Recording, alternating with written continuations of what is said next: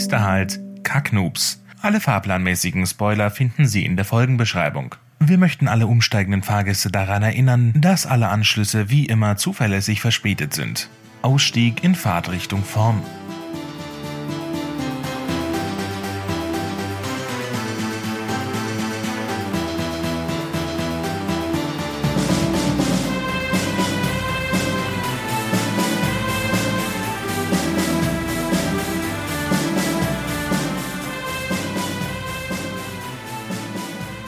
So, und damit herzlich willkommen zurück zu einer neuen Folge Kacknoobs. Mein Name ist Jabba und mit in der Leitung hängt Lev. Hallöchen. Ja, ähm, nachdem die letzte Folge doch ein wenig gedrückt in der Stimmung war, ich meine, die Situation ist ja jetzt eigentlich nicht wirklich besser, aber das Leben geht weiter und immer mehr findet man so zurück in das Leben, oder? Ja, schon irgendwie. Also es ist nicht wie vorher, es ist irgendwie immer noch ständig da, aber es geistert halt nicht mehr ständig im Kopf rum. Man bekommt es halt noch so am Rande mit in den Nachrichten und so, aber ähm, es ist jetzt nicht so wie in der in den ersten paar Tagen bis so ein, zwei Wochen, dass ich mir da irgendwie ständig Gedanken drumherum mache. Ich weiß nicht, wie ist es bei dir?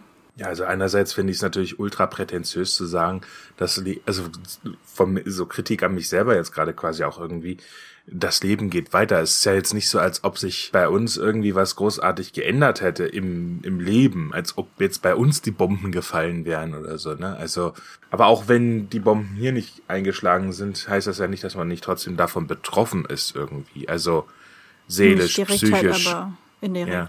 Ja, natürlich. Ja, ja, natürlich nicht direkt. Außer, dass Leute hier hamstern.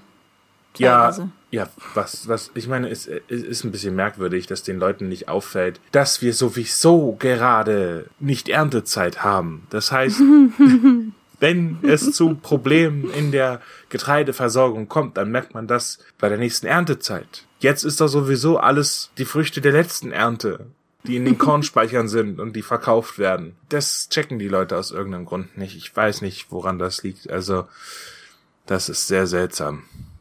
Ja. Aber, aber okay, merkwürdig. Aber äh, was ich eigentlich meinte, ist natürlich zurückfinden zum Alltag. Sch- Alltag und zur, zur Produktivität und dem ganzen Kram. In dem Zusammenhang muss man dann wirklich auch sagen, ja, aber das Leben geht eben weiter. Wir können jetzt um, nicht einfach auf Pause drücken. Nee, das geht nicht. Und irgendwie abwerten, bis das vorbei ist. Das ist... Ach, ja. Aber gut, ähm, dann lass uns die äh, Maschinerie mal ankurbeln und Gerne. direkt mit dem inspirierenden Shit loslegen. Gut, dann fange ich einfach mit meinem Trüffel an. Ich habe nämlich... Also gut, das ist nicht wirklich... Ein Trüffel im Sinne von was Inspirierendes, sondern mehr so eine Art Lifehack, würde ich sagen. Oder so, so ein Tipp. Und zwar bin ich über einen YouTuber gestolpert, der heißt Struthless. Also ich, ich, ich glaube, dass man das so ausspricht. Struthels? Struthels? Also, also Struthels? Ach, nee, schreib, warte mal, schreibt man das mit zwei S oder mit ja, dann wäre es Struthless. Aber so wäre es ja Struthels. Mit zwei S. Ja, dann ist es Struthless. Ja, okay, dann, dann ist Truthless. Äh, ich schreib's auch in die Hä? Wie, wie? Truthless? Das klingt ja wie ohne Zahn. Also der, der von, der von hier, um, How to Train Your Dragon, der heißt doch ja. im Englischen Toothless. Ja. Äh, was ist aber, was, was zur Hölle ist Truth? Ich habe keine Ahnung, woher der hey. Name kommt oder was er bedeuten soll. Struthless. So heißt der Kanal. Der Typ heißt nicht so, ich habe keine Ahnung, wie er heißt, aber so heißt der Kanal und ich schreibe das nachher noch in die Videobeschreibung. Folgendes. Ähm, der hat ein paar richtig coole Videos zum Thema allgemein irgendwie das Leben in den Griff kriegen und seine Ziele erreichen und sowas. Und in einem Video hat er halt irgendwie den Tipp genannt, von wegen, wenn du dir Ziele setzt oder ähm, irgendwie eine To-Do-List machst, dann machst du nicht eine Liste, sondern zwei. Eine für Shit You, so ähm, wenn es dir richtig scheiße geht, dass du wenigstens irgendwas dafür machst. Du musst nicht alles schaffen, sondern irgendwie, du hast wenig Energie, du machst halt Hauptsache irgendwie was. Und dann eine Liste für Ideal Me, die halt alles super hinkriegt, wie man sich's vorgenommen hat. Dass man diese zwei Listen macht äh, und dann weiß man, wo die Untergrenze ist und die Obergrenze und ungefähr irgendwie zwischendrin wirst du wahrscheinlich landen. Ist ein interessanter Gedanke, ja.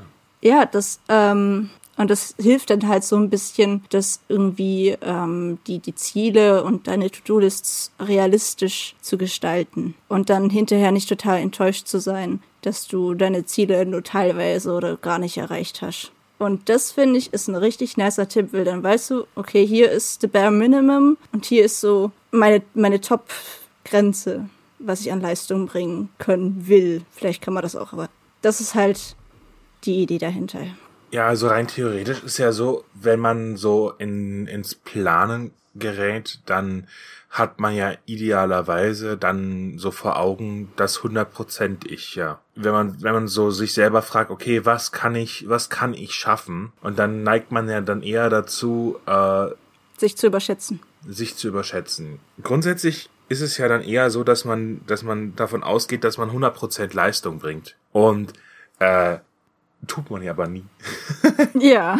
Und selbst wenn man das mal so einen Tag schafft, weil, weil wirklich der Arsch auf Grundeis geht und man, es gibt eine Deadline fürs Projekt oder irgendwie sowas, oder man ist zufällig mal richtig krass motiviert und hat einen Flow oder so, aber man kann das ja nicht auf Dauer aufrechterhalten. Man plant aber immer so, als ob man das könnte und ja. Man überschätzt sich da so. Ja doch, also das stimmt. Außerdem gibt es noch sowas wie äußere Faktoren, wie wir jetzt zum Beispiel gerade merken, die das alles auch noch äh, beeinflussen und die kann ja. man halt nicht mit einem berechnen, die passieren halt einfach. Kann man nicht vorhersehen, egal ob es ja. ein Atomkrieg ist oder Katze überfahren, irgendwie sowas. Kannst du vorher nicht... Äh, Kannst du nicht ahnen. Weil das ist ja gerade Atomkrieg und Katze überfahren. Ich meine, das ist so etwas, was eigentlich so nicht, was keine große Schnittmenge sonst hat, aber da, ja gut. Ja.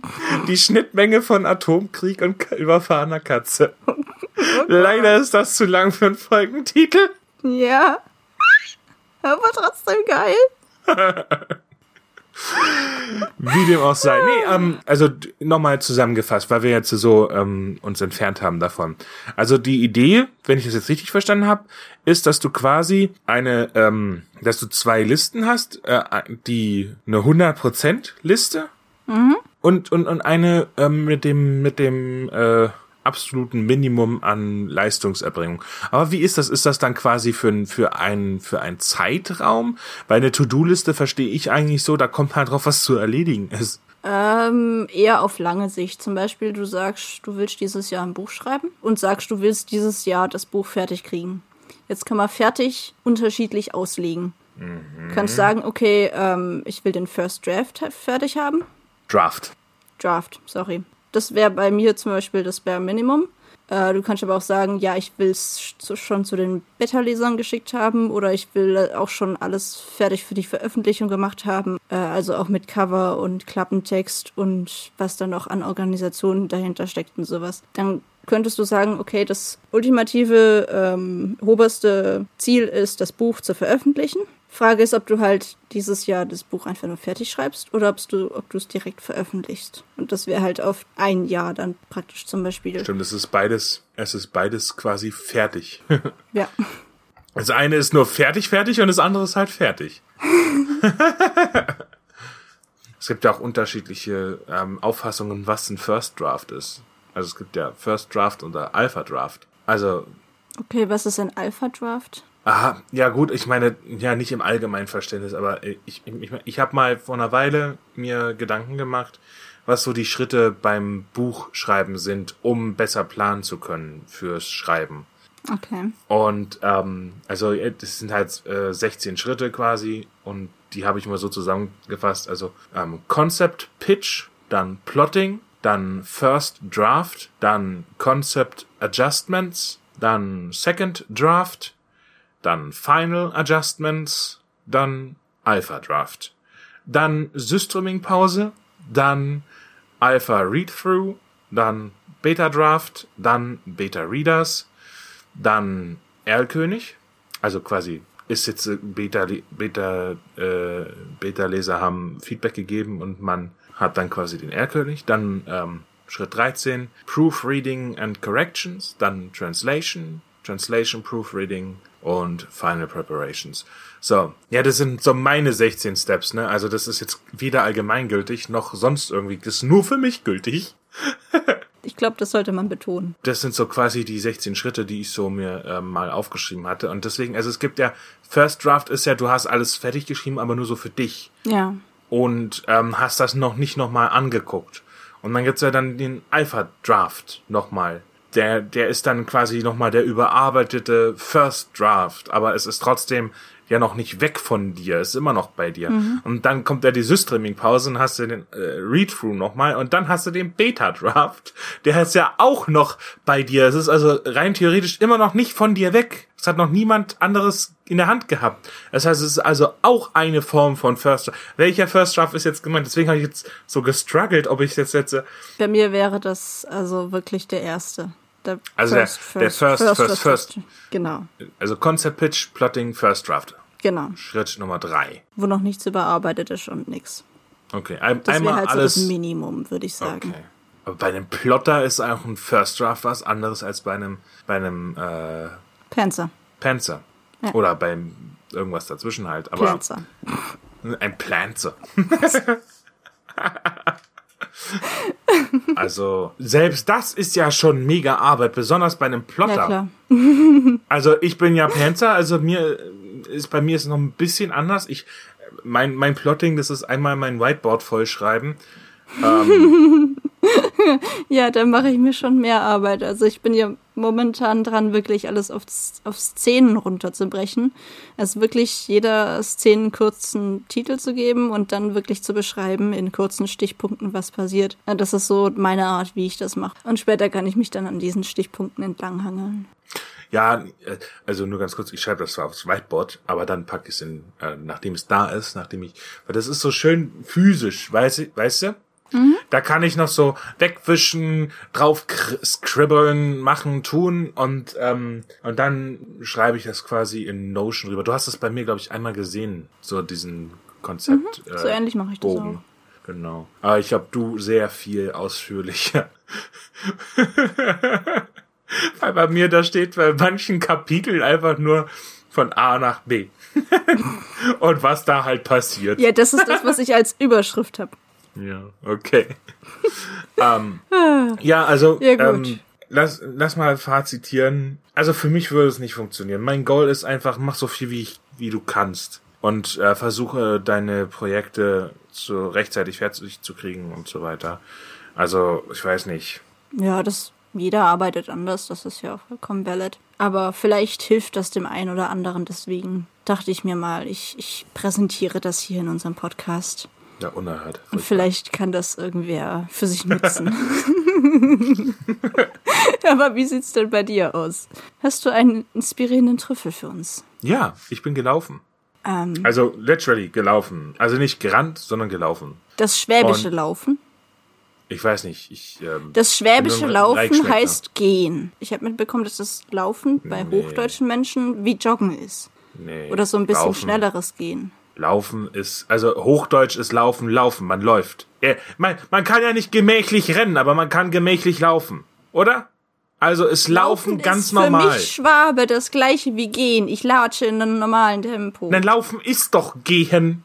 Ja, für Schwaben, aber für hochdeutsche Menschen nicht. Ja, ich komme aber, also, ja, Moment, ganz kurz. Mir wurde gesagt, dass das so irgendwie einen Unterschied hat. Meine Sportlehrerin meinte mal, yo, wir laufen jetzt eine Runde. Und ich bin halt gegangen. Und sie meinte, du sollst laufen. Und ja, tu ich, ich so, hä, ich bin, ich, ich gehe, was willst du von mir? Und sie meinte, nein, schneller.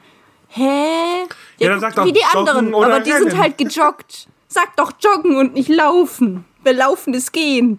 Nee, aber also gut. das hat ich, hä, das hat mit Hochdeutsch oder Norddeutsch oder so.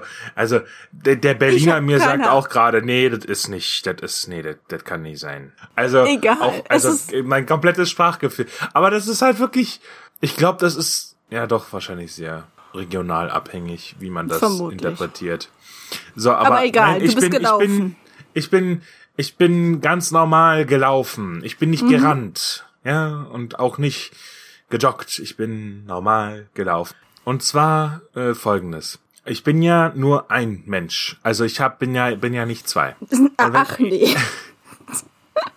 Wenn ich mir also ein neues Auto kaufe und damit das alte Auto ersetze, dann äh, ist es logistisch schon eher eine Herausforderung, ne? Weil du musst ja. ja, du musst ja mit der Anmeldung und dann musst du das Auto holen und so weiter. So.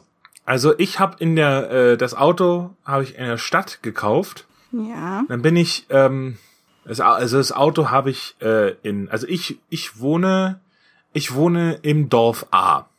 Mhm. Dann haben wir so eine Kleinstadt B und eine mittelgroße Stadt C. Mhm. In der mittelgroßen Stadt C habe ich das Auto gekauft. Und dann bin ich also von äh, von A nach C mit dem alten Auto gefahren, habe das äh, neue Auto angeguckt, gekauft und bin dann zur Zulassungsstelle in der Stadt C mit dem alten Auto gefahren, habe das neue angemeldet. Dann bin ich mit dem alten Auto wieder zu dem Ort in Stadt C gefahren, wo das neue Auto stand. Dort habe ich dann das alte Auto auf den Parkplatz gestellt, bin in das neue Auto eingestiegen und bin damit nach A zurückgefahren. Mhm. So. Am nächsten Tag, ich bin dann quasi mit dem mit dem neuen Auto äh, ins nächste Dorf gefahren, Dorf A zwei. Okay. Wo es eine bessere Busverbindung gibt. Mhm. Also habe das dort auf den Parkplatz gestellt, bin in den Bus eingestiegen, bin mit dem Bus zu, zu Kleinstadt B gefahren, dort in den Zug eingestiegen, bin zu Stadt C gefahren, bin dort in den Bus eingestiegen bis, bis zu dem Ort, wo das alte Auto stand und bin dann mit dem alten Auto bis nach Hause gefahren. So, und dann musste ich laufen. Und zwar in das Dorf, wo ich das neue Auto auf den Parkplatz gestellt habe. So, also das nur zur herrlichen Übersicht. Jetzt wissen auch alle Bescheid, äh, warum ich überhaupt laufen musste. Aber ich musste laufen. So, und jetzt kommen wir zu dem interessanten Teil der ganzen Geschichte. Okay, wurde so langsam auch Zeit. Oh, fuck you. Geht das doch ein bisschen sarkastischer? Naja, ich meine, man muss doch wissen, warum der Jabba läuft. Ist okay, ist okay. Was ist nee, daran interessant? Ohne Witz, diese Strecke von Dorf A zu Dorf A zwei, die ist, äh, mit dem Auto sind das vier Minuten. Drei Minuten, wenn man schnell fährt. Mhm. Aber zu Fuß brauchst du halt vierzig Minuten. Tja, ist schon ein Unterschied. Das ist, das ist halt echt ein Unterschied. Das unterschätzt man. Ja, und das ist äh, das ist quasi mein mein Trüffel. Also also okay. Nein, ohne Witz, ohne Witz. Mein Tipp ist, lauft mal, wenn ihr die Möglichkeit habt. Gerade wenn ihr auf dem Land wohnt und ihr irgendwie die Möglichkeit habt. Also dann dann selbst, also wenn ihr jetzt äh, keinen Grund habt zu laufen, dann fragt doch einfach mal. Ähm, also bei den momentanen Benzinpreisen vielleicht nicht, dann wartet halt noch ein bisschen mit der Aktion. Aber fragt doch mal irgendwie äh, Vater, Mutter, Bruder, Schwester, Ehe, Mensch, äh, Freundin, was auch immer. Fahr mich doch mal ins nächste Dorf. Du kannst wieder nach Hause fahren, alles gechillt. Du bist ja in zehn Minuten wieder zu Hause. Aber ich laufe nur mal die Strecke vom nächsten Dorf bis nach Hause. Und ihr werdet ein ganz anderes Gefühl bekommen, was Entfernungen eigentlich sind. Und das ist jetzt der Tipp für alle Leute, die in Zeiten schreiben, wo man nämlich noch keine Autos hat, damit man mal ein bisschen sich darauf besinnt, was Entfernungen eigentlich sind und wie riesig die Welt eigentlich ohne moderne Mobilität ist. Ja, ich habe da mal so eine Art Tabelle gesehen, ähm, ja, für welche glaub, weiß, für welche meinst, Strecke man wie lang mit welchem Fortbewegungsmittel braucht, also irgendwie zu Fuß, mit Kutsche oder mit Pferd. Das war ganz nice. Habe ich, glaube ich, sogar irgendwo gespeichert. Ähm, falls du die noch hast, dann pack die doch in Discord, wenn die Folge online geht. Also ich weiß halt nicht, ob das accurate ist, ne? Ich hab, ich, ich weiß nicht, ob das stimmt. Das habe ich nur irgendwo mal gesehen. Unabhängig davon, ob deine äh, Tabelle dann stimmt oder nicht, ich kann auf jeden Fall sagen, der Unterschied von drei Minuten mit, mit dem Auto zu vierzig Minuten zu Fuß, also man muss dazu sagen, okay, es sind zwei, es sind zwei Komma acht Kilometer. Und warum, Jabba, brauchst du vierzig Minuten für, für nicht mal drei Kilometer? Der Grund ist, ich wohne quasi auf so einem Plateau. Und diese zwei Komma acht Kilometer, da ist halt einfach die Hälfte der Strecke steil bergab. Und dann lauf mal steil bergab. Ah, die armen Knie.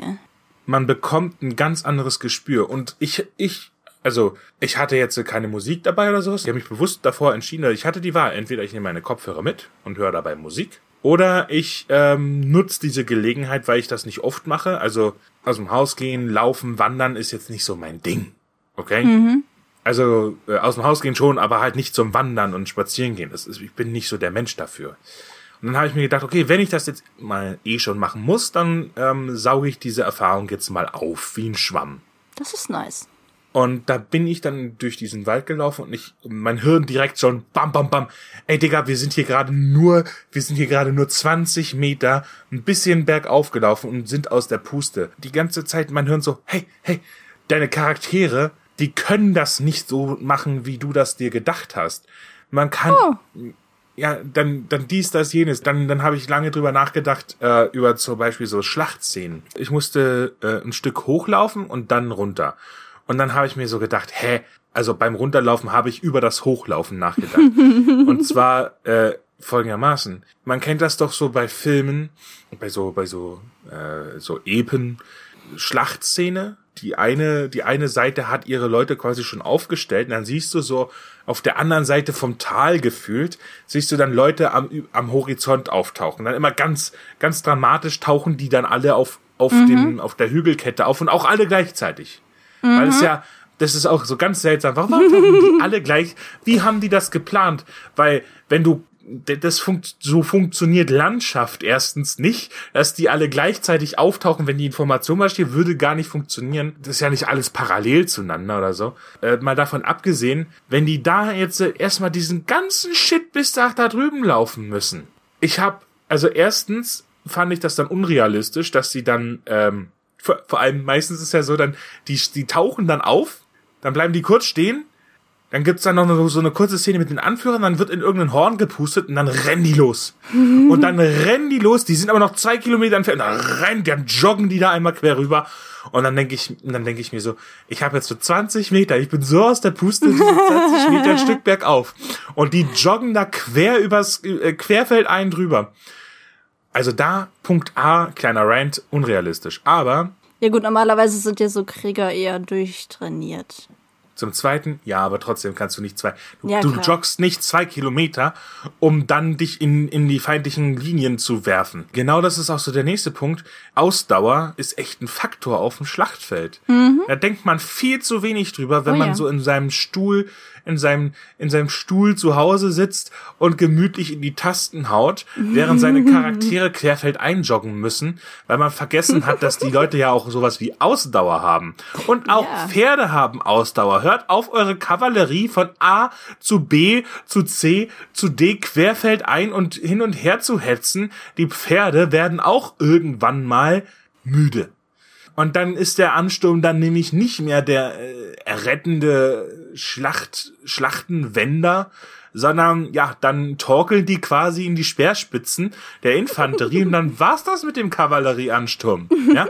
Also bitte das nicht. Das ist jetzt natürlich alle, die jetzt äh, regelmäßig joggen oder laufen, wie es offenbar in ein paar Regionen heißt, oder sehr oft wandern, die werden sich jetzt denken, ja, vielen Dank für einen weiteren Jabba-Tipp, der komplett offensichtlich ist. Jabba entdeckt das Leben zwei Punkt drei. Aber geiler Folgentitel. Ja, ja, stimmt, Jabba entdeckt das Leben. Und erklärt's dann allen, die es schon wissen. Aber gut. Nee, ähm, aber die Leute, die die das eben nicht tun, ich meine, klar, okay, die Leute, die es tun, ja, sorry, äh, ihr werdet euch jetzt denken, ja, wissen wir schon, danke. Aber alle, die es nicht tun, na, probiert das mal aus. Lauft einfach mal und kriegt mal ein Gefühl dafür, was Entfernungen, was das für Dimensionen eigentlich sind und was das für Auswirkungen auf eure Charaktere hat. Und also ich habe im Anschluss eine Szene geschrieben, ja, die quasi nach einer Tagesetappe stattfindet, ähm, wo sie dann ihr Lager aufschlagen und ähm, völlig kaputt sich hinsetzen. Und das war sehr viel realistischer zu schreiben irgendwie, w- wenn man selber das noch in den Beinen hat, sage ich jetzt mal. Und nein, es ist nicht so, als ob ich in meinem Leben noch nie gelaufen wäre, aber ich habe noch nie so aktiv drüber nachgedacht im Zusammenhang mit dem Schreiben. Jabba entdeckt das Leben. Nee, aber es ist so, es sind oft irgendwie offensichtliche Dinge in unserem Alltag, an die wir irgendwie gar nicht denken, die man aber beim Schreiben unbedingt bedenken sollte. Rein theoretisch, ja. Zum Beispiel laufen. ich überleg mal, ich würde irgendwie so eine, so eine Lebensberatung aufmachen. Und dann kommt einer so vorbei und ich so, hast du schon mal mit Laufen probiert? Oh Gott. Dann äh, so viel zum Thema Laufen. ähm, wie sieht's aus mit den Wins? Ähm, ja, ich, ich habe etwas, also ich habe zwei Dinge. Erstens, ich habe ja schon mal vor, keine Ahnung wie vielen Folgen von meinem YouTube-Kanal geredet. Mhm. Da habe ich jetzt dann endlich mal weitergemacht und mhm. hoffe, dass ich dann äh, in den nächsten Wochen bis Monaten regelmäßig Videos raushauen kann. Mal sehen, ob das wird. Ich verspreche hier nichts, aber ähm, was ich ja eigentlich ähm, vorhatte, jetzt fürs erste ähm, Bastelvideos von Oaklab. Und ich hatte jetzt einfach mal ähm, endlich mal das Video veröffentlicht, wo ich einfach mal meine Klamotte vorstelle. Ähm, das habe ich jetzt endlich mal auf die Kette gekriegt. Ja, nice. Also da, ich habe mich schon gefragt, was aus deinem YouTube geworden ist. Weil das auch so sang- und klanglos aus dem Linktree erstmal verschwunden war, glaube ich. Ja, ich, ich muss ähm, dir den Link noch wieder schicken, damit ich das da wieder reinkomme. Willst du es rein als Hobby machen? Oder schon auch mit dem Aspekt, wäre schon nice, wenn man damit was aufbauen kann, in irgendeiner Art und Weise? Ähm, in erster Linie geht es mir darum, Informationen übers Oaklab zu verbreiten, weil ich ja vor eigentlich schon fast zwei Jahren übers Internet, über YouTube von Oaklab erfahren habe und da waren jetzt halt nicht so viele Infos, wie die Dinge funktionieren und so weiter, zu finden.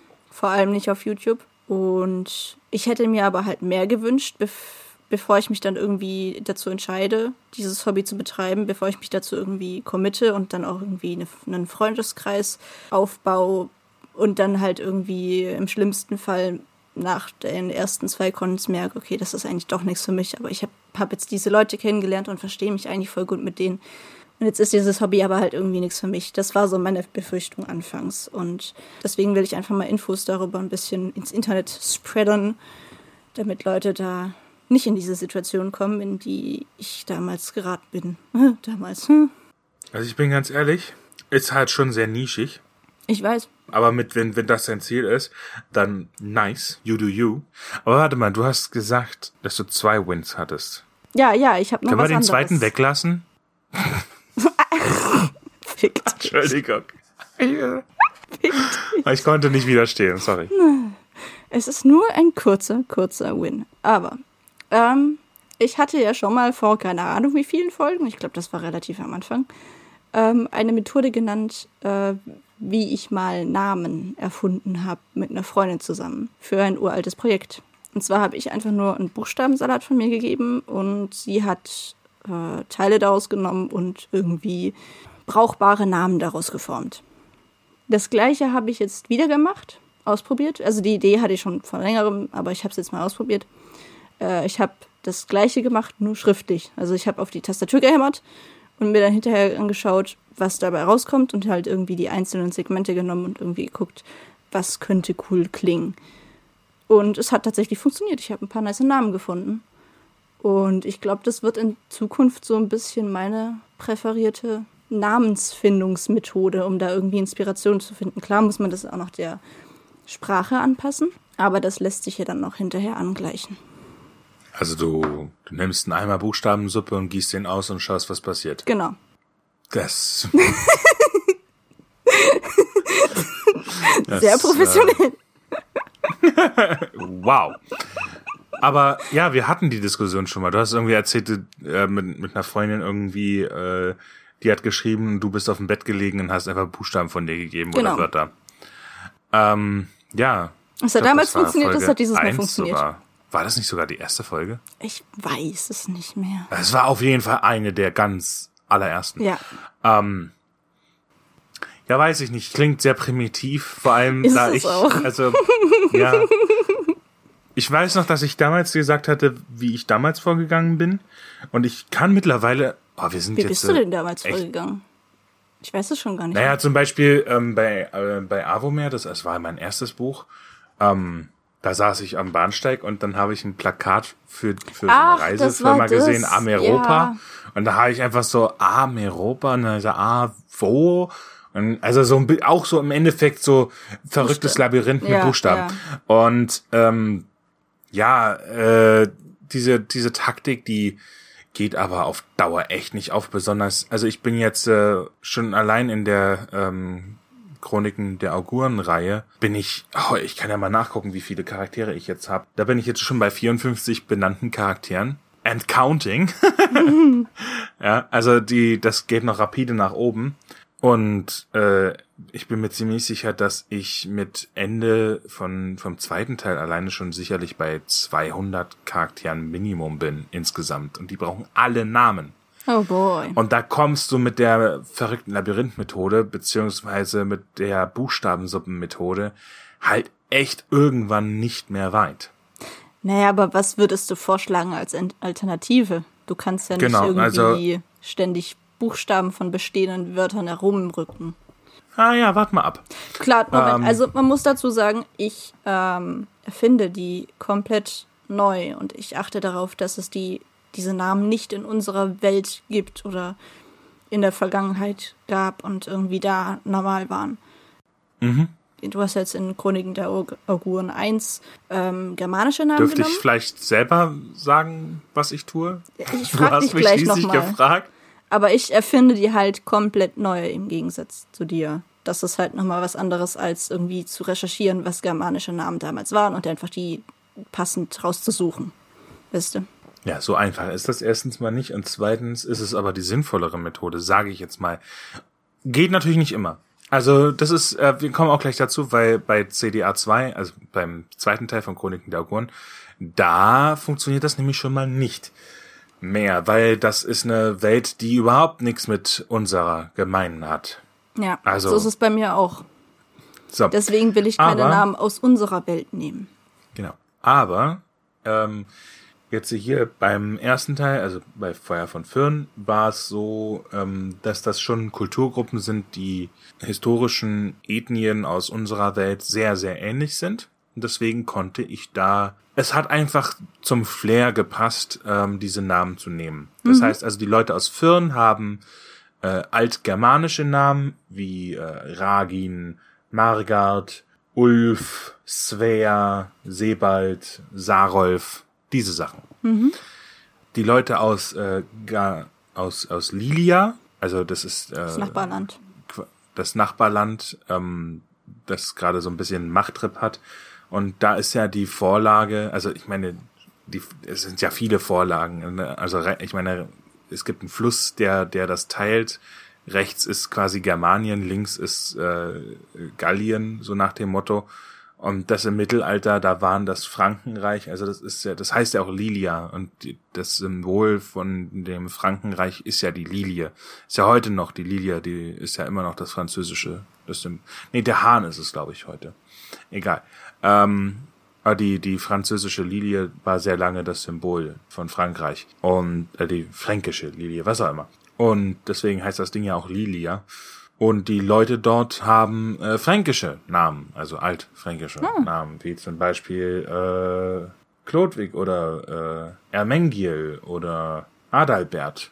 Wobei ich da so einen Mix aus althochdeutschen Namen und fränkischen Namen gemacht habe. Weil ich da halt, äh, also bei Feuer von Firn habe ich immer geguckt, dass der Name gut zu den Charakter passt. Also jetzt nur mal als Beispiel, ähm, der... der Vater von dem Hauptcharakter hier, von einem der Hauptcharaktere, der heißt äh, Wulfgar. Das bedeutet, der wie ein Wulf, äh, Wulf, ja, der wie ein Wulf, oh Gott, ähm, der wie ein Wolf kämpft. Und das äh, fand ich auch so nice, weil Berengar ähm, bedeutet, der wie ein Bär kämpft. Ne? Mhm. Also Gar ist äh, kämpfen, Bären ist äh, Bär, Wolf, wie ein Wolf. Also diese Namen passen relativ äh, gut dann immer zu, also bis auf zwei Ausnahmen, glaube ich. Aber so viel zu dieser Methode, die du ja schon gesagt hast, äh, die ist ja naheliegend. Bei dem zweiten Teil habe ich äh, mir eine neue Methode überlegen müssen. Da kann ich ja verraten, wie ich das mache für den zweiten Teil. Hm, ich weiß jetzt nicht, ob das ein Spoiler ist. Ich würde jetzt mal an der Stelle kurz eine kleine, eine, eine milde Spoilerwarnung reinpacken für Feuer von Firn und Mein Reich komme.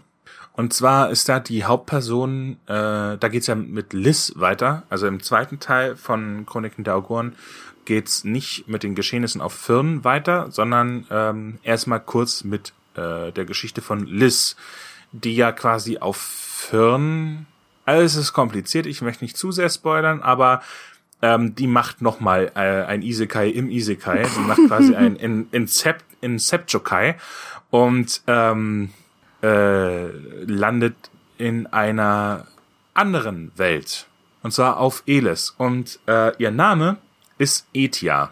Also dort heißt sie nicht mehr Liz oder äh, und auch nicht äh, Ayla. Nee, hieß sie Ayla? Fuck, wie hieß sie denn auf Dingens? Elia? Elia, ne? Ich, nee, wei- ich weiß nicht mehr, welche die Version war, wo du dich vertippt hast. Ah, ich glaube, Elia war die vertippte Version. Ich glaube, ja.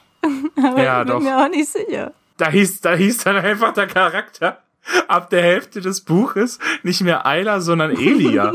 Und das war, das war so, hä? Ist mir dann erst im Nachhinein aufgefallen.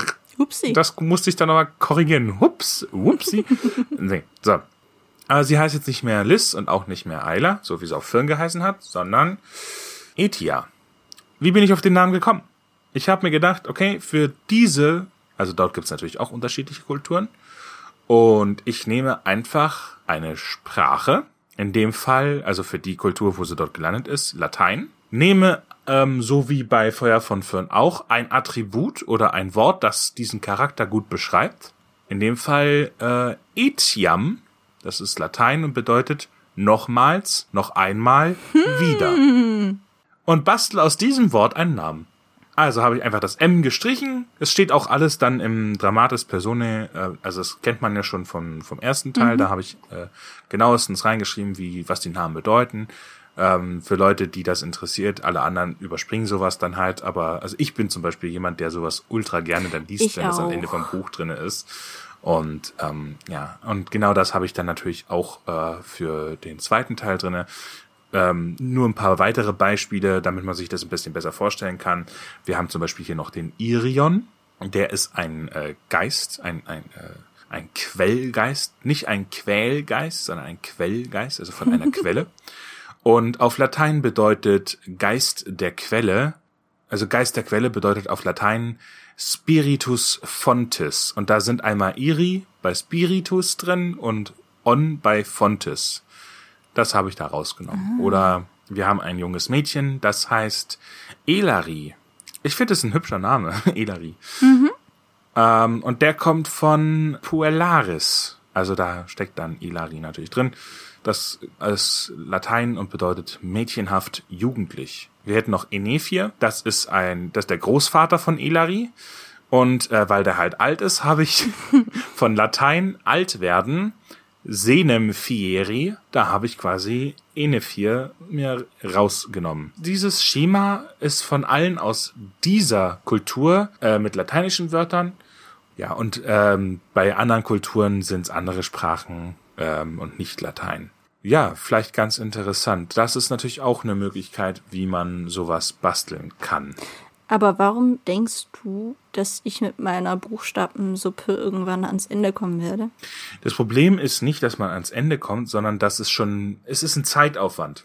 Guck mal, es ist eine berechtigte Frage von dir, aber wenn ich da sitze und Buchstabe, Buchstabe, bla bla, dann sitze ich da teilweise bis zu einer Stunde, weil der Name muss ja nicht einfach nur für sich als Name Sinn ergeben, er muss auch zu dem Charakter passen. Ja, klar. Ich kann nicht einen Brrnatzgurt haben, wenn der Typ aber eher ein Schnurrbart ist. Verstehst du? Jetzt mal ganz dumm, ja? Ja, also ich muss dazu sagen, ich nehme da Sachen, die anständig klingen, nicht solche...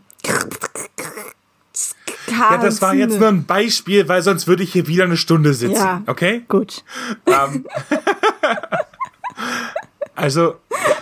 Ich, ich, ich, ich bin ehrlich, es dauert länger, weil wenn ich jetzt einfach, ich, ich meine, nein, nein, nein, wenn ich jetzt so zum Beispiel hier, wie bei Enefir, äh, nee, ich sage, ich spreche den selber falsch aus, ich habe den erfunden und spreche ihn falsch aus, er heißt Enefir, ähm, steht sogar da, wie der ausgesprochen wird, habe ich mir auch noch auf, aufgeschrieben, ja, bei allen, so, äh, bei Enefir das war echt einfach, weil ich habe, okay, ist ein Großvater. Okay, dann habe ich einfach geguckt, okay, was heißt das auf Latein? Dann habe ich gesagt, okay, alt werden, senem fieri. Und dann einfach daraus was gebastelt. Das ist eine Sache von höchstens drei Minuten gewesen. Für einen höchstens. Namen. Für einen Namen, ja. Gut, mein, meine Buchstabenmethode hat fünf bis zehn Minuten gedauert für, Moment, lass mich gucken, eins, zwei, drei, vier, fünf Namen. Cool. Wir reden dann nochmal, wenn du zweihundert Charaktere hast. Okay, machen wir. Lass uns da, weißt du was? Lass uns das nochmal, lass uns das mal auf unsere Liste mit Sachen, die wir irgendwann mal callbacken müssen. Äh, okay, wo ist denn die? Nee, aber jetzt, jetzt im Ernst, ich, also ich persönlich fahre mit der Methode, ich möchte dir natürlich nicht absprechen, wenn du damit super klarkommst, dann ist das dein Ding und dann kommst du damit gut klar. Mhm, momentan läuft's. Dann passt das ja. Übrigens, ich weiß nicht, ob ich der Einzige bin, der das so macht, aber ich mach's mir ultra einfach. Ich vermeide echt die Nachnamen.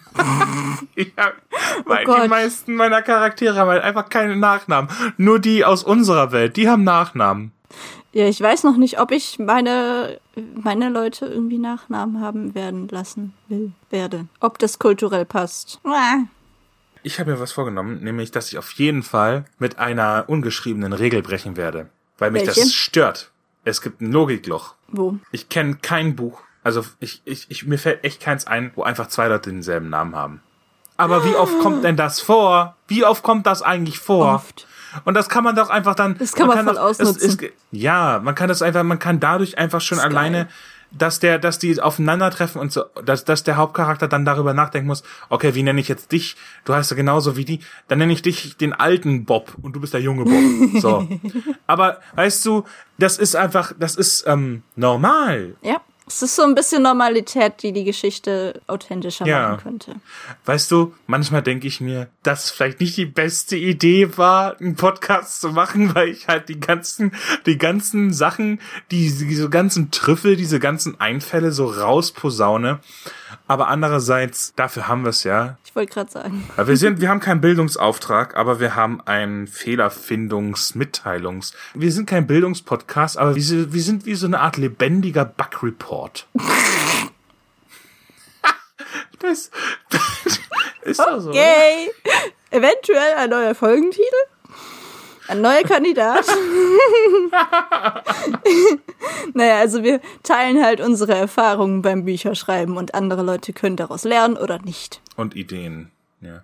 Manchmal ein bisschen Know-how mit drin, manchmal ein bisschen so nicht. Ja. Die Hochs und Tiefs, die Do's und Don'ts, hin und wieder ein Fünkchen Weisheit. Ja, hin und wieder so ein bisschen, damit ja. der Ausgleich ein bisschen wie zum Beispiel passt. Laufen.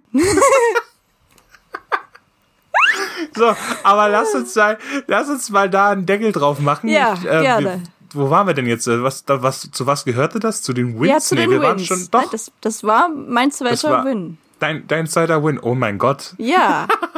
Wie sieht's denn bei dir aus? Also wie ich letzte Folge ja schon gesagt hatte, habe ich ja ähm, mein Systreaming-Projekt angefangen. Mhm.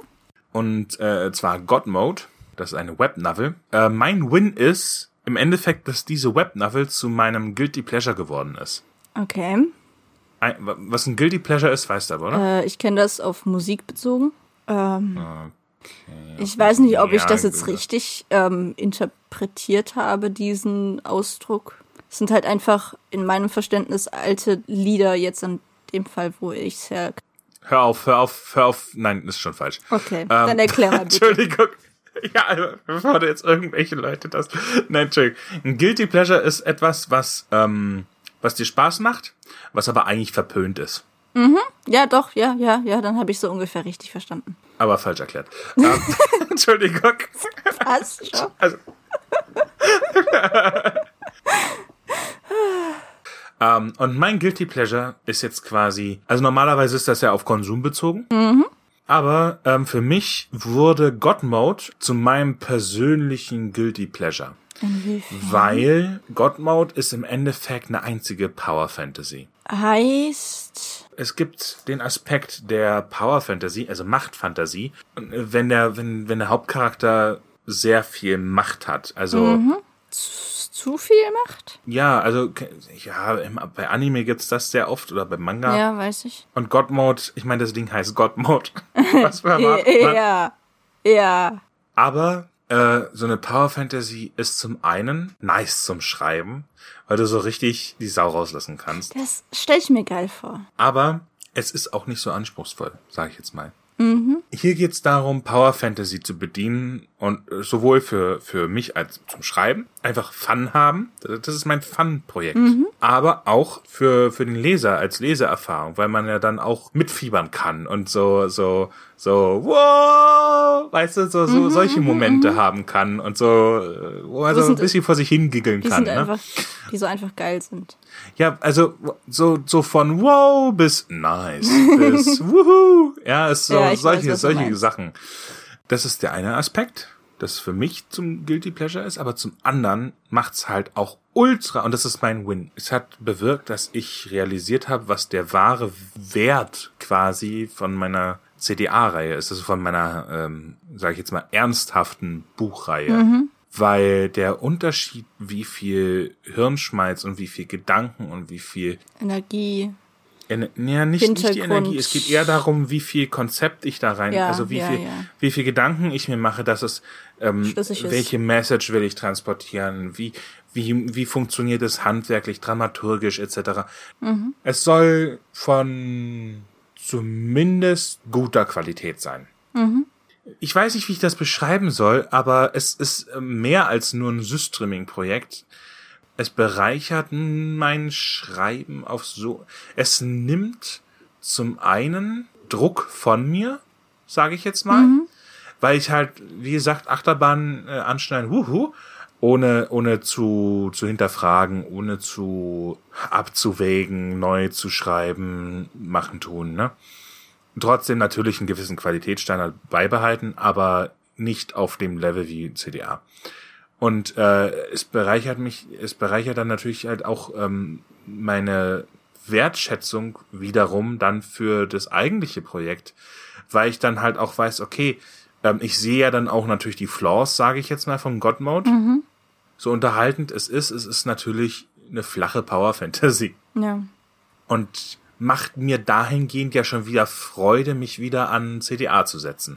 I see. Na? Ja, das stelle ich mir also nice so vor. Ich habe tatsächlich auch mal überlegt, irgendwas nebenher zu schreiben, einfach nur für mich, was jetzt nicht so literarisch hohen Wert hat, einfach um Hirnfürze rauszukriegen. So in der Art. Ich glaube, das kann einem eine gewisse Freiheit geben und dann auch wieder mit der Ernsthaftigkeit an das ernsthafte Projekt, sage ich mal, ranzugehen. Das ist, glaube ich, ganz nice. So, so als Abwechslung. Äh, ja. Definitiv.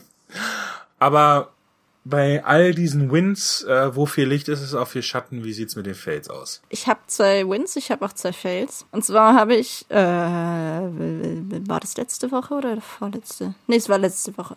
Äh, ich habe vorletzte Woche von einem Konzeptplanungsdingsbums mitbekommen, das äh, nennt sich Timeboxing oder Timeblocking, wo man dann halt irgendwie seinen Kalender nimmt und seinen Tag als Termine einplant. Dann und dann mache ich das, das und das. Und das halt auch irgendwie plant, wann man Freizeit hat. Also nicht wirklich nur Termine, wo man irgendwie, was weiß ich, zum Zahnarzt muss, sondern halt auch, hey, heute Mittag um fünfzehn Uhr schreibe ich eine Stunde. Und davor plotte ich eine Stunde. Und das einfach in seinen Kalender eintragen. So ungefähr funktioniert das, grob gesagt. Ich habe das gesehen. Ich dachte mir, ich probiere das mal aus. Ich hatte gehofft, dass das meine Produktivität ein bisschen steigert. Hat es nicht, es hat sie gelähmt. Weil ich den Fehler gemacht habe, dass ich jede Sekunde meines Tages total verplant habe und mir keinen Puffer eingebaut habe. Und ich bin halt auch kein Mensch, der auf Knopfdruck das Ding machen kann, was ich mir vorgenommen habe, was jetzt kreative Sachen angeht. Momentan ist es ja so, ich habe ja Semesterferien, da lebe ich mir so in den Tag hinein. Ich nehme mir vor, hey, heute will ich das machen. Wann ich das mache, ist eigentlich wurscht. Also auf dem Tag verteilt. Und das ist, also das mit dem Time-Blocking, das war so ein bisschen... Es ist nach hinten losgegangen, weil ich mich total gestresst gefühlt habe, weil irgendwann was dann beim Schreiben oder Plotten so, ja, du hast jetzt nur eine halbe Stunde und dann musst du das machen. Das, das... Das war nicht, nee. Das fühle ich. Ich meine, zum einen Ganz kurz, das hat mich einfach dran erinnert, wenn du, wenn du, wenn du weißt, in, in einer halben Stunde musst du das und das machen und dass dich dann das runterzieht. Als ADHSler weiß ich halt, wie es ist. Ähm, es reicht mir schon, dass ich weiß, dass ich irgendwann siebzehn Uhr am Nachmittag einen Termin habe und für mich ist schon der ganze Tag im Arsch. Hab ich auch. Weil ich den, weil ich den ganzen Tag an diesen Termin denke. Es kann, das, für mich ist dieser Tag im Arsch dann. Ist bei mir auch so. Es kann, weil rational begründet macht es keinen Sinn, weil es ist sieben Uhr morgens, warum bist du nicht produktiv? Ja, weil ich einen zehn Stunden Termin habe. Das ist so, ist so typisch ADHSler und ähm, witzig, dass du das, dass das bei dir auch so ist. Das zum einen und zum anderen, ich kenne das, weil ich das selber auch schon äh, das Problem hatte. Also momentan habe ich so, dass ich einfach nur Tasks habe, hab ich die auch. Ich quasi pro Tag zu erledigen habe. Ähm, aber ich habe jetzt keinen festen äh, Stundenplan. Und die, so einen Stundenplan hatte ich aber schon mal. Da war auch minutiös alles durchgeplant. Furchtbar, katastrophal. Es hat nichts funktioniert. Es war so demotivierend, weil oh, nichts... Ja. Es hat nichts gepasst und einem such a failure, dieser Gedanke äh, war dann irgendwann so prävalent, ähm, so prominent, äh, hat alles verdrängt. Warum kriege ich das nicht hin? Und dann, bis dann irgendwann äh, die Erkenntnis kam, weil das keiner hinkriegen könnte. Vor allem bei mir war es ja dann, es ist ja immer noch so, ich habe ja noch ein paar andere Faktoren, die nicht wirklich vorhersehbar sind. Mhm. Und vor allem, ähm, es reicht schon, wenn du einen Arzttermin hast. Ja. Und der ganze, die ganze Tages, die ganze Tagesplanung für diesen Tag ist dann im Arsch. Ja. Und dann funktioniert das schon wieder nicht mehr. Und dann geht der ganze Plan für die ganze Woche nicht auf. Du müsstest es irgendwo reinpacken. Es ist kompletter Bullshit. M- macht das nicht. Es funktioniert naja, einfach m- nicht. Macht Tasks. Das ist viel sinnvoller. Ne, es, jeder arbeitet anders. Für manche scheint das super zu funktionieren. Anscheinend. Sagen Was sie haben, im Internet. Wie? Aber für mich, wie? Ich habe für mich festgestellt, nein. Ich schreibe mir auf, was ich an diesem Tag zu erledigen habe und das hake ich ab. Aber ich sage mir nicht, wann ich was mache. Und die Hälfte wird prokrastiniert, aber wenigstens die Hälfte geschafft. Es ist halt auch irgendwie, es kann halt sein, ich habe geplant, irgendwie eine Stunde zu schreiben, aber ich komme irgendwann in den Schreibflow und ich will den ausnutzen und dann schreibe ich halt eine halbe Stunde länger. Und dann ist halt schon die ganze Planung im Arsch. Ja. Sowas ist es halt. Also das wäre jetzt mal schön, dass du einen positiven Aspekt gefunden hast.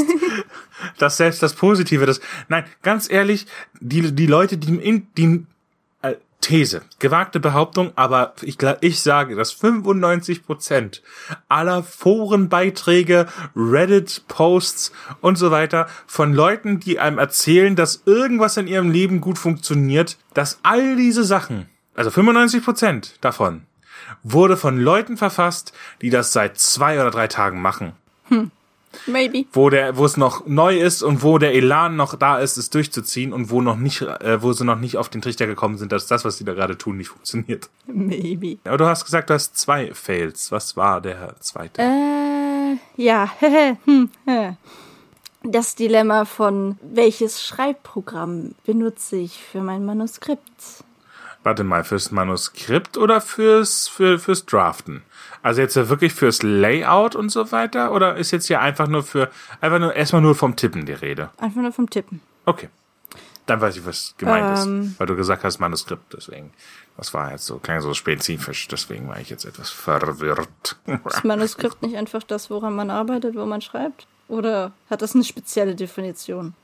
Das, weiß was halt später mal das, ja, das Manuskript werden soll. Ich, also ich verstehe unter Manuskript halt, klar, also ich meine, der, Herr, der, der ursprüngliche Bedeutung ist natürlich, Manuskript heißt ja übersetzt von Hand geschrieben. Ne?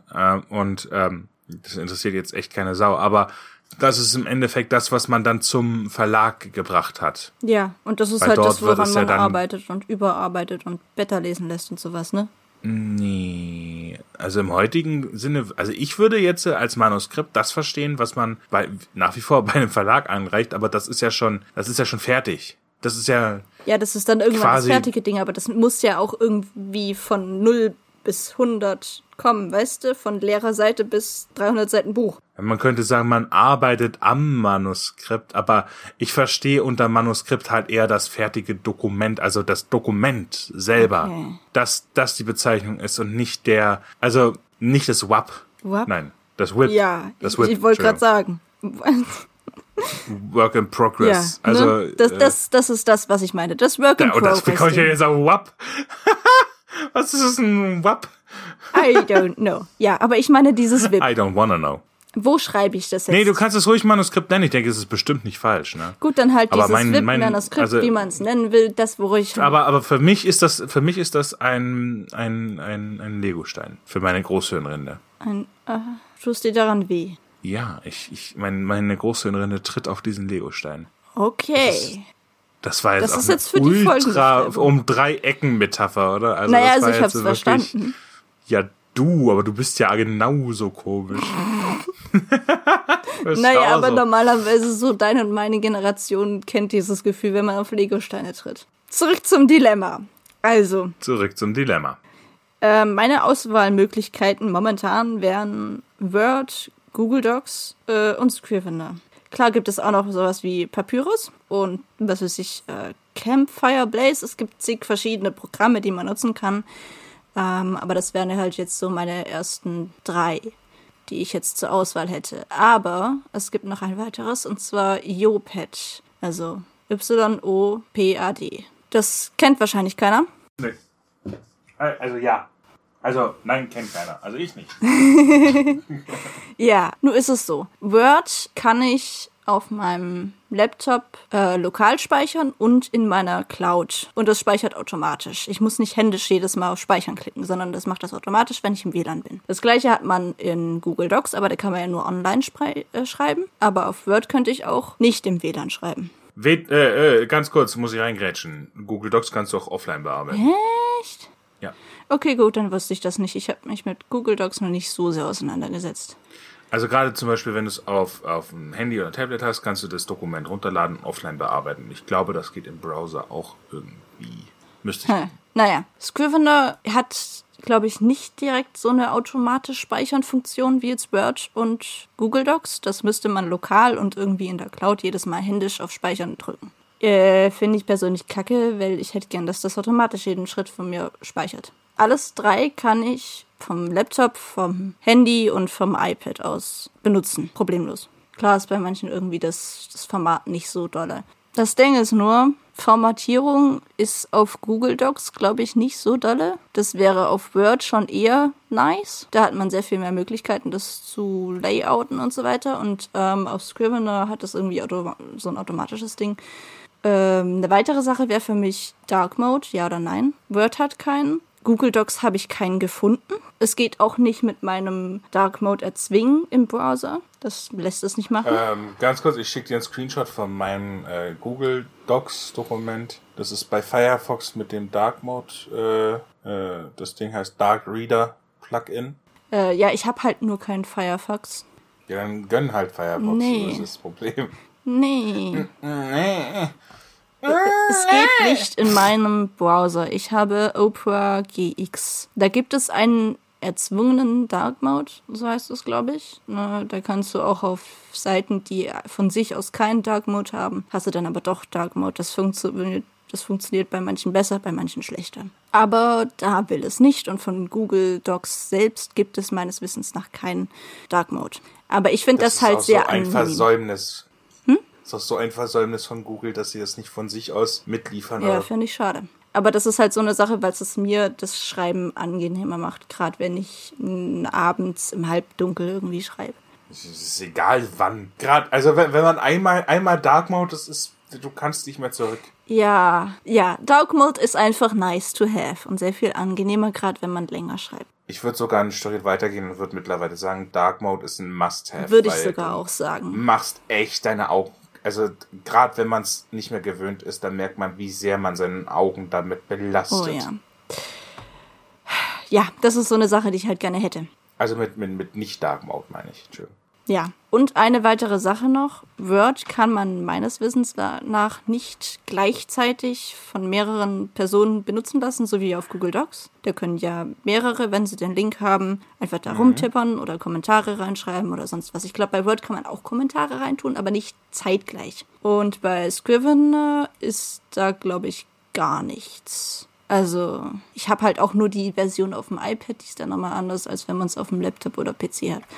weiß ich nicht, wie das da aussieht. Jetzt habe ich aber ein weiteres äh, Programm, kenne ich schon länger, ähm, habe ich äh, durchs Beta-Lesen kennengelernt bei anderen Leuten. YoPad ist äh, irgendwie so ein Online-Dingsbums. Man, man muss den Link haben und dann hat man da Zugriff. Äh, so, ich glaube, man kann den Zugriff auch einschränken, so wie bei Google Docs. Und mein, mein Browser-Dingsbums macht da auch Dark Mode draus. Das ist wunderschön.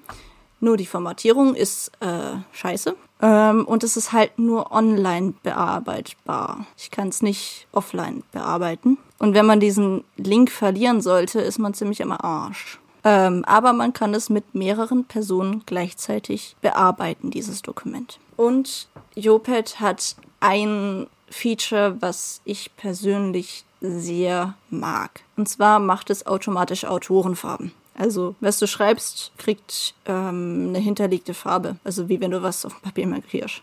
So macht es das dann automatisch. Und zwar egal, wo du dich im Skript ähm, hinsetzt. Also du kannst ja irgendwie wieder zu was Geschriebenem rein und dann ähm, macht es automatisch eine, eine Autorenfarbe. Egal, wo du dich in dem Skript bewegst und da was schreibst. Und man kann diese Farben dann auch zurücksetzen. Also man kann die auf Null setzen, sodass es nicht hinterlegt ist. Und was ich gerne mache, ist, dass ich schreibe. Wenn ich fertig bin mit der Szene oder dem Abschnitt oder dem Kapitel, setze ich die Autorenfarben auf Null, also dass das nicht markiert ist. Und beim Bearbeiten habe hab ich ja dann automatisch wieder diese Farben drin und sehe, was ich bearbeitet habe. Und ich finde das richtig nice, weil ich mich dann besser in diesem Dokument zurechtfinde. Es, es klingt irgendwie so ein bisschen blöd, aber durch die Farbe kann ich mich besser zurechtfinden, weil wenn das, das so ein bisschen länger ist, Ich, ich, mein, mein Hirn funktioniert schneller mit Farben als mit hier noch lesen, welche Stelle das war. Das funktioniert einfach mit Farben und wo was im Text rechts oder links oder oben oder unten im Abschnitt oder so ist, das, das funkt in meinem Hirn einfach schneller, wenn das farblich markiert ist. Also ich weiß nicht, das klingt so ultra, ultra blöd, aber ich verstehe so, was ich meine. Äh, ich, ist bei mir nicht so, aber ich kann mir zumindest vorstellen, was du meinst. Gut. Deswegen ist letztendlich meine Wahl auf YoPad gefallen, weil es mir persönlich mehr Spaß macht, da zu schreiben. Und ich, ich finde das halt mit den Autorenfarben ganz nice. Problem ist nur, irgendwann, wenn du zu viel auf diesem Dokument hast, dann hat das Probleme mit dem Laden. Und das ist halt nur online gespeichert. Deswegen werde ich das wahrscheinlich in Zukunft so machen, dass wenn ich ein Kapitel fertig habe oder eine Szene, dass ich die nehme und in Word speichere. Und dann lösche ich es aus YoPad raus. Aber ich weiß ja, dass ich die Szene schon geschrieben habe. Und dann habe ich die wieder in Word, damit die da abgespeichert ist. Und dann habe ich wieder Platz in diesem Dokument. Es ist ultra scheiße. Ich, ich bin mit allem nicht so hundertprozentig zufrieden. Aber es ist halt das, was mir am meisten Spaß macht zum Schreiben. Dieses YoPad. Das ist das Wichtigste, ne? Ja, und deswegen ist halt letztendlich auch meine Wahl darauf gefallen. Das mögen jetzt andere verständlicherweise auch total anders sehen. Aber für mich funktioniert es halt einfach so am besten. Aber bis ich das für mich mal so rausgefunden hatte und entschieden hatte, das war halt so eine Sache. Ja, das kenne ich. Ich habe auch ewig gebraucht, bis ich mich festgelegt hatte, wie ich wo schreibe. Ich habe auch vieles ausprobiert. Ich bin letztendlich dann bei Google Docs gelandet, also zum Schreiben. Mhm. Ich glaube, ich habe es auch, glaube ich, schon mal erzählt, ja. Aber ich schreibe auf Google Docs. Vor allem mittlerweile, wo ich jetzt etwas, sage ich jetzt mal, vernetzter arbeite, muss ich öfter mal Sachen teilen, da, dass die ähm, integrierte Teilen-Funktion echt gut. Ähm, das automatische Speichern finde ich nice. Ähm, Formatieren ist für mich jetzt so kein Problem, weil ich auf Google Docs eigentlich alle Sachen einstellen kann, wie ich sie brauche. Und dann kann ich dann einfach äh, Steuerung A, Steuerung C und das Ganze kann ich dann in mein vorgefertigtes Buch-Template, sage ich jetzt mal, ähm, auf OpenOffice reinpacken. Denn auf OpenOffice äh, mache ich dann nämlich immer ja das Layout und den Satz. Mhm. Und den ganzen Kram. Das habe ich mir jetzt so erarbeitet und ich finde gerade jetzt bei YoPad, mich würde das ultra stören, dass das quasi Passwort ungeschützt, du, du ja, das ist auch noch Link. So eine Sache. Das, ja, das ist also wirklich, das würde mich stören, weil es muss durch bloß einer, es muss bloß einer, irgendein Bot diesen Link aufrufen und rein theoretisch, also es ist sehr unwahrscheinlich, aber nee, mir, mir gefällt das gar nicht. Also, also da, das, da, da, da wäre bei mir schon schwarz. Das Einzige, was ich bei Google Docs jetzt zum Beispiel nicht so geil finde, ist, dass, dass das mit deinem Google-Konto hart verknüpft ist. Und sagen wir mal, man verstößt aus irgendeinem Grund, man hat irgendwas nicht bedacht und verstößt gegen die, gegen die Richtlinien und Auflagen von Google. Und dann sagt Google, okay, jetzt sperren wir dein Konto. Dann ist ja alles weg. Das ist das Einzige, was mir bei Google nicht gefällt. Also da ist jemand Drittes dazwischen. Deswegen mache ich äh, regelmäßig von meinem, von dem ganzen Zeug, also das, das speichert ja das ganze Kram, den ganzen Kram von Google Docs, den speichert's ja auf Google Drive. Mhm. So, also auf diesen fünfzehn freien Gigabyte, die jedes Google-Konto quasi mitgeliefert hat, umsonst. Mhm. Und von diesem Google Drive mache ich reg- regelmäßig ein Backup für den Fall, dass irgendwas sein sollte. Es reicht ja schon, dass äh, dass der Server, auf dem das jetzt gespeichert war bei Google, dass das Serverzentrum abfackelt. Ah, ja. Weil irgendein Pyromane durchdreht. Und dann ist das dann halt weg. Das äh, schon allein deswegen sollte man sowieso, also immer Backups, sowohl in der Cloud als auch äh, im, ich wollte schon sagen, im Real, Le- im Real Leben. Oh Gott, im Real Life. Jetzt habe ich, jetzt, oh, er hat doppelt verkackt. Ja, im, Re- im Real Leben, bitte. Ähm, oh boy. Also heute, man, man möge mir verzeihen, also ich greife jetzt mal ganz kurz meinen eigenen Fail vor, aber ich bin äh, nicht ganz auf der Höhe, ich bin krank. Äh, mein linkes Ohr ist gerade äh, taub. Das sorgt für Gleichgewichtsstörung, für Unwohlsein und für ein bisschen Schlaflosigkeit, weil es schwer ist einzuschlafen, wenn sich das Ohr anfühlt, als ob, keine Ahnung, irgendwas drin steckt und blockiert. Ja, ja, es ist zwar nicht so, aber es ist halt einfach das Trommelfell entzündet. Ja. Aber es ist, äh, ach, es ist, ist furchtbar. Wenigstens hat es aufgehört zu jucken. Das, das war furchtbar. Das war richtig furchtbar. Das kann ich mir vorstellen. Du kannst ja nicht in deinem Ohr jucken. Kratzen. Nee, es geht ja nicht. Und man muss sich dann richtig krass davon abhalten, nicht mit einem Wattestäbchen da rein zu preschen. Ja, aber äh, Gott sei Dank ist das vorbei. Ja. So, und deswegen, also falls ich irgendwie so ein bisschen komisch wirke heute... Es liegt daran. Ähm, sei, ja, also ich meine, es liegt unter anderem daran. Also nur, dass es noch komischer ist als sonst. So eine gewisses, so ein, so eine gewisse, so ein gewisses Grundkomisch ist ja sowieso dabei, ja. aber... Ja gut. ja gut, aber zurück zum ja. Thema. Das, ähm, was du eben angesprochen hast, das mit dem Passwort geschützt Dingsbums da, das wäre auch noch so ein Grund, weshalb ich halt nur eine Szene oder ein Kapitel schreibe. Wenn ich das dann einmal kurz überarbeitet habe, äh, dass ich das dann da rausnehme und in Word abspeichere. Weil bei Word, ja. Word kann ich ja lokal auf meinem Laptop speichern und in meiner Cloud. Und dann wäre eben A, dieses YoPad nicht so überlastet und B, kann es mir da auch keiner rausklauen, falls da jemand diesen Link irgendwie bekommen könnte und dann irgendwie Faxen daran machen will. Das wäre jetzt halt so mein Plan. Hauptsache ist, dass du dich beim Schreiben wohlfühlst. Ja. Und wenn du dann dafür in Kauf nehmen musst, dass du dann halt so ein bisschen mehr Aufwand hast, dann sei das eben so. Ja, das war eben das Dilemma. Ich kann nicht Leute verstehen, die jetzt zum Beispiel richtig viel Geld an die Hand nehmen und dann irgendwelche Software kaufen. Also, ich weiß nicht, wie viel kostet Papyrus? Ah, das kostet schon, aber... Ich glaube, Scrivener. Eine einmalige Sache. Ja, ja, so genau wie Scrivener. Wobei Scrivener auf dem iPad mich damals zwanzig Euro gekostet hat und ich glaube, wenn du es irgendwie auf dem Laptop oder äh, P C haben willst, dann ist es irgendwie bei vierzig aufwärts. Beziehungsweise, ja, beziehungsweise lasst mich dort zurückrudern. Das war jetzt äh, äh, Hirn wie Schwamm geschuldet, diese Formulierung.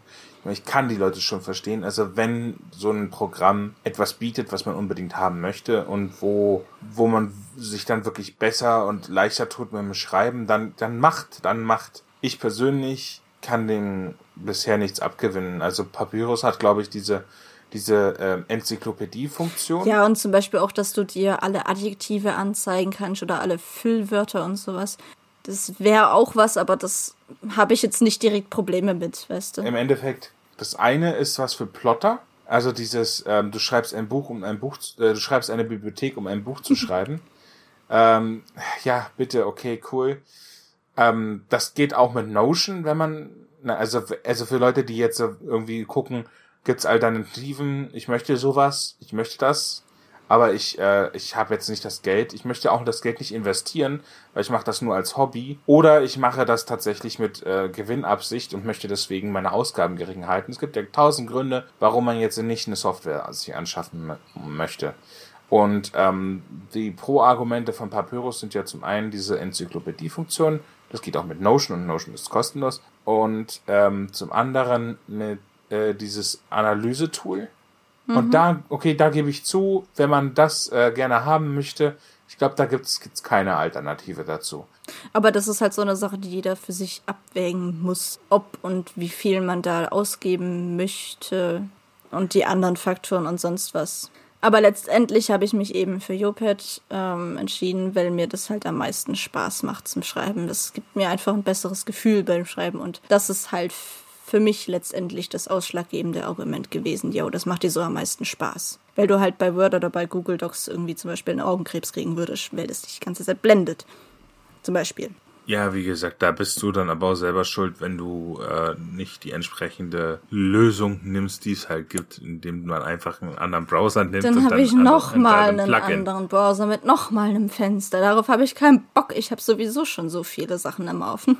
Ja, ich kann, ich, es ist ein Fail, es ist, äh, vor allem, es ist ein wandelnder, äh, ein einzelner, es ist ein Zombie-Fail. Hä?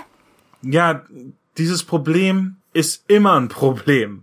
Es ist, selbst wenn man sich festgelegt hat, das, das, das, äh, das Gras ist im Nachbarsgarten immer grüner und äh, man, man ist eigentlich zufrieden mit dem, was man hat, aber dann kommt dann irgendein Programm, und das hat irgendein Feature und dann ist man dann plötzlich nicht mehr zufrieden, weil das eigene Programm, mit dem man echt super zurechtkommt, hat dieses Feature nicht.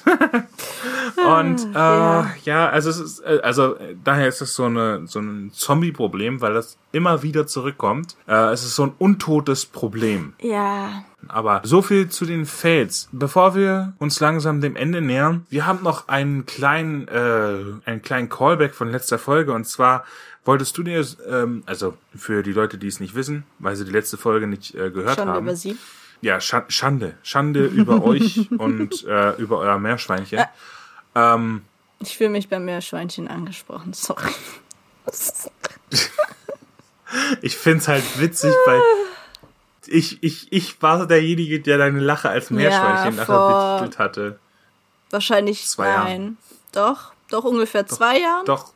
Scheiße, zwei ja, Jahre. Wir kennen uns schon ein bisschen. Wie geht's? Das Witzige ist, andere Leute, unabhängig von dir, haben mich meine, mit meiner Lache auch als Meerschweinchen bezeichnet. Also es ist seitdem oder davor schon? Äh, seitdem, aber die wussten davon nichts. Ha. Unabhängig von dir. Dann war ich... Du warst der Erste. Oh Gott. Oh, jetzt hast du es gesagt. Ich wollte gerade so einen richtig dummen Joke. Oh. War ich dein Erster?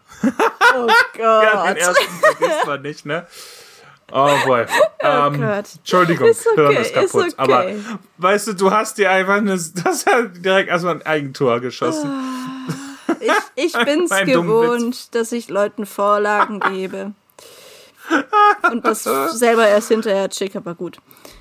Okay, ähm, Schande übers Meerschweinchen. Entschuldigung, ich muss ich, ich gleich zurück zum Thema hier. So. Wo waren wir? Wieso Meerschweinchen? Also genau, weil letzte Folge hatten wir das Thema, also ich hatte ein kleines Trüffelchen bezüglich, oder Win, weiß ich jetzt nicht mehr, bezüglich virtuellen Desktops. Das ist, äh, wenn man ein, ja quasi ein, einen zweiten Desktop für seinen P C aufmachen kann, wo man dann quasi hin und her schalten kann zwischen zwei Desktops. Wisst ihr was? Eine gute Idee wäre doch, sich dann einfach, wenn euch interessiert, worum es geht, einfach die letzte Folge nochmal anzuhören. Das wollte ich gerade auch vorschlagen. Weil in meinem momentanen Zustand... So, und jetzt ist die Frage gewesen, weil Lief äh, meinte so, kann sie sich nicht vorstellen und sie würde das mal zumindest äh, sich das Thema mal ganz kurz ausprobieren, ob das was für sie wäre. Ja. Und daher jetzt an der Stelle die Frage an dich, hast du das ausprobiert? Ich hab's für pff, zehn Minuten ausprobiert und festgestellt, nee, es ist irgendwie nicht so. Hätte ich jetzt wie du zwei oder drei Bildschirme, dann würde ich das machen. Aber ich habe ja nur meinen mhm. Laptop mit einem Bildschirm. Ja. Äh, und ich bin es sowieso gewohnt, äh, von zwischen den verschiedenen Fenstern irgendwie zu wechseln. Und wenn ich jetzt hier irgendwie, wie war es, Windows und dann Tabulator mache, ich habe versucht, mir einen zweiten Desktop zu machen, aber irgendwie, das ist nicht wirklich schneller. Und wenn ich dann da auch zum Beispiel Discord oder Spotify drauf haben will, dann hat es mich jedes Mal auf den ersten Desktop zurückgeworfen, aus irgendeinem Grund. Und ich habe es dann irgendwann aufgegeben. Wenn ich irgendwann mal mehrere Bildschirme habe, hoffe ich, dass ich mich daran erinnere und das dann einrichte. Aber momentan für mein momentanes Setup, für mein momentanes, sag mal, für mein momentanes Setup macht's halt nicht wirklich Sinn. Also für dich Win, für mich nee. Dann, äh, also ich habe jetzt kein Trüffel to go. Zum Ende hin Hast du denn noch etwas äh, den ja. äh, Zuschauern ja, mitzuteilen? Ja, ja, das habe ich. Und zwar weiß ich nicht mehr, wie ich drauf gekommen bin, ob ich das irgendwo mitbekommen habe oder ob ich irgendwie selber drauf gekommen bin, aber ähm, ich habe ja angefangen zu journalen seit, ich weiß jetzt nicht wie vielen Wochen, aber ich bin darauf gekommen, einen Wochenrück- bzw. Ausblick zu machen. Also mir anzuschauen, was ich denn diese Woche gejournalt habe, was mich so beschäftigt hat, äh, da so ein bisschen meine Gefühle und Gedanken zu analysieren, ähm, was mir irgendwie Sorgen bereitet hat oder sonst was. Und auch so einen kleinen Ausblick auf die nächste Woche zu machen, ob es irgendwas gibt, was mir da Sorgen bereitet macht oder irgendwie Ängste macht oder sonst was. Einfach irgendwie, um das ein bisschen besser zu analysieren und zu verarbeiten und mich schon mal darauf mental vorzubereiten. Das ist so eine Sache, die ich für mich ganz nice gefunden habe. Und vielleicht hilft das ja irgendwie dem einen oder anderen da draußen irgendwie. Deswegen ist das mein Trüffelchen. Ist jetzt nichts... Spe- das ist jetzt zwar nichts direkt Inspirierendes, aber ich fand's ganz nice. Deswegen mein Trüffel. Mensch... Also, da ich wahrscheinlich nichts Geistreiches produzieren werde und angesichts der fortgeschrittenen Uhrzeit, meines fortgeschrittenen Alters und meines fortgeschrittenen mentalen Verfalls, würde ich einfach mal zusammenfassend sagen, Ade, wasche, ich bin raus und das Schlusswort hat Lev. Ja, gut, ähm, danke, jetzt lässt er mich alleine mit euch. Ich würde mich an dieser Stelle verabschieden. Und ich hoffe, wir hören uns auch beim nächsten Mal wieder. Bis dann. Macht's gut. Tschüss. Könnt ihr jetzt abschalten. Ist jetzt vorbei. Tschüssi.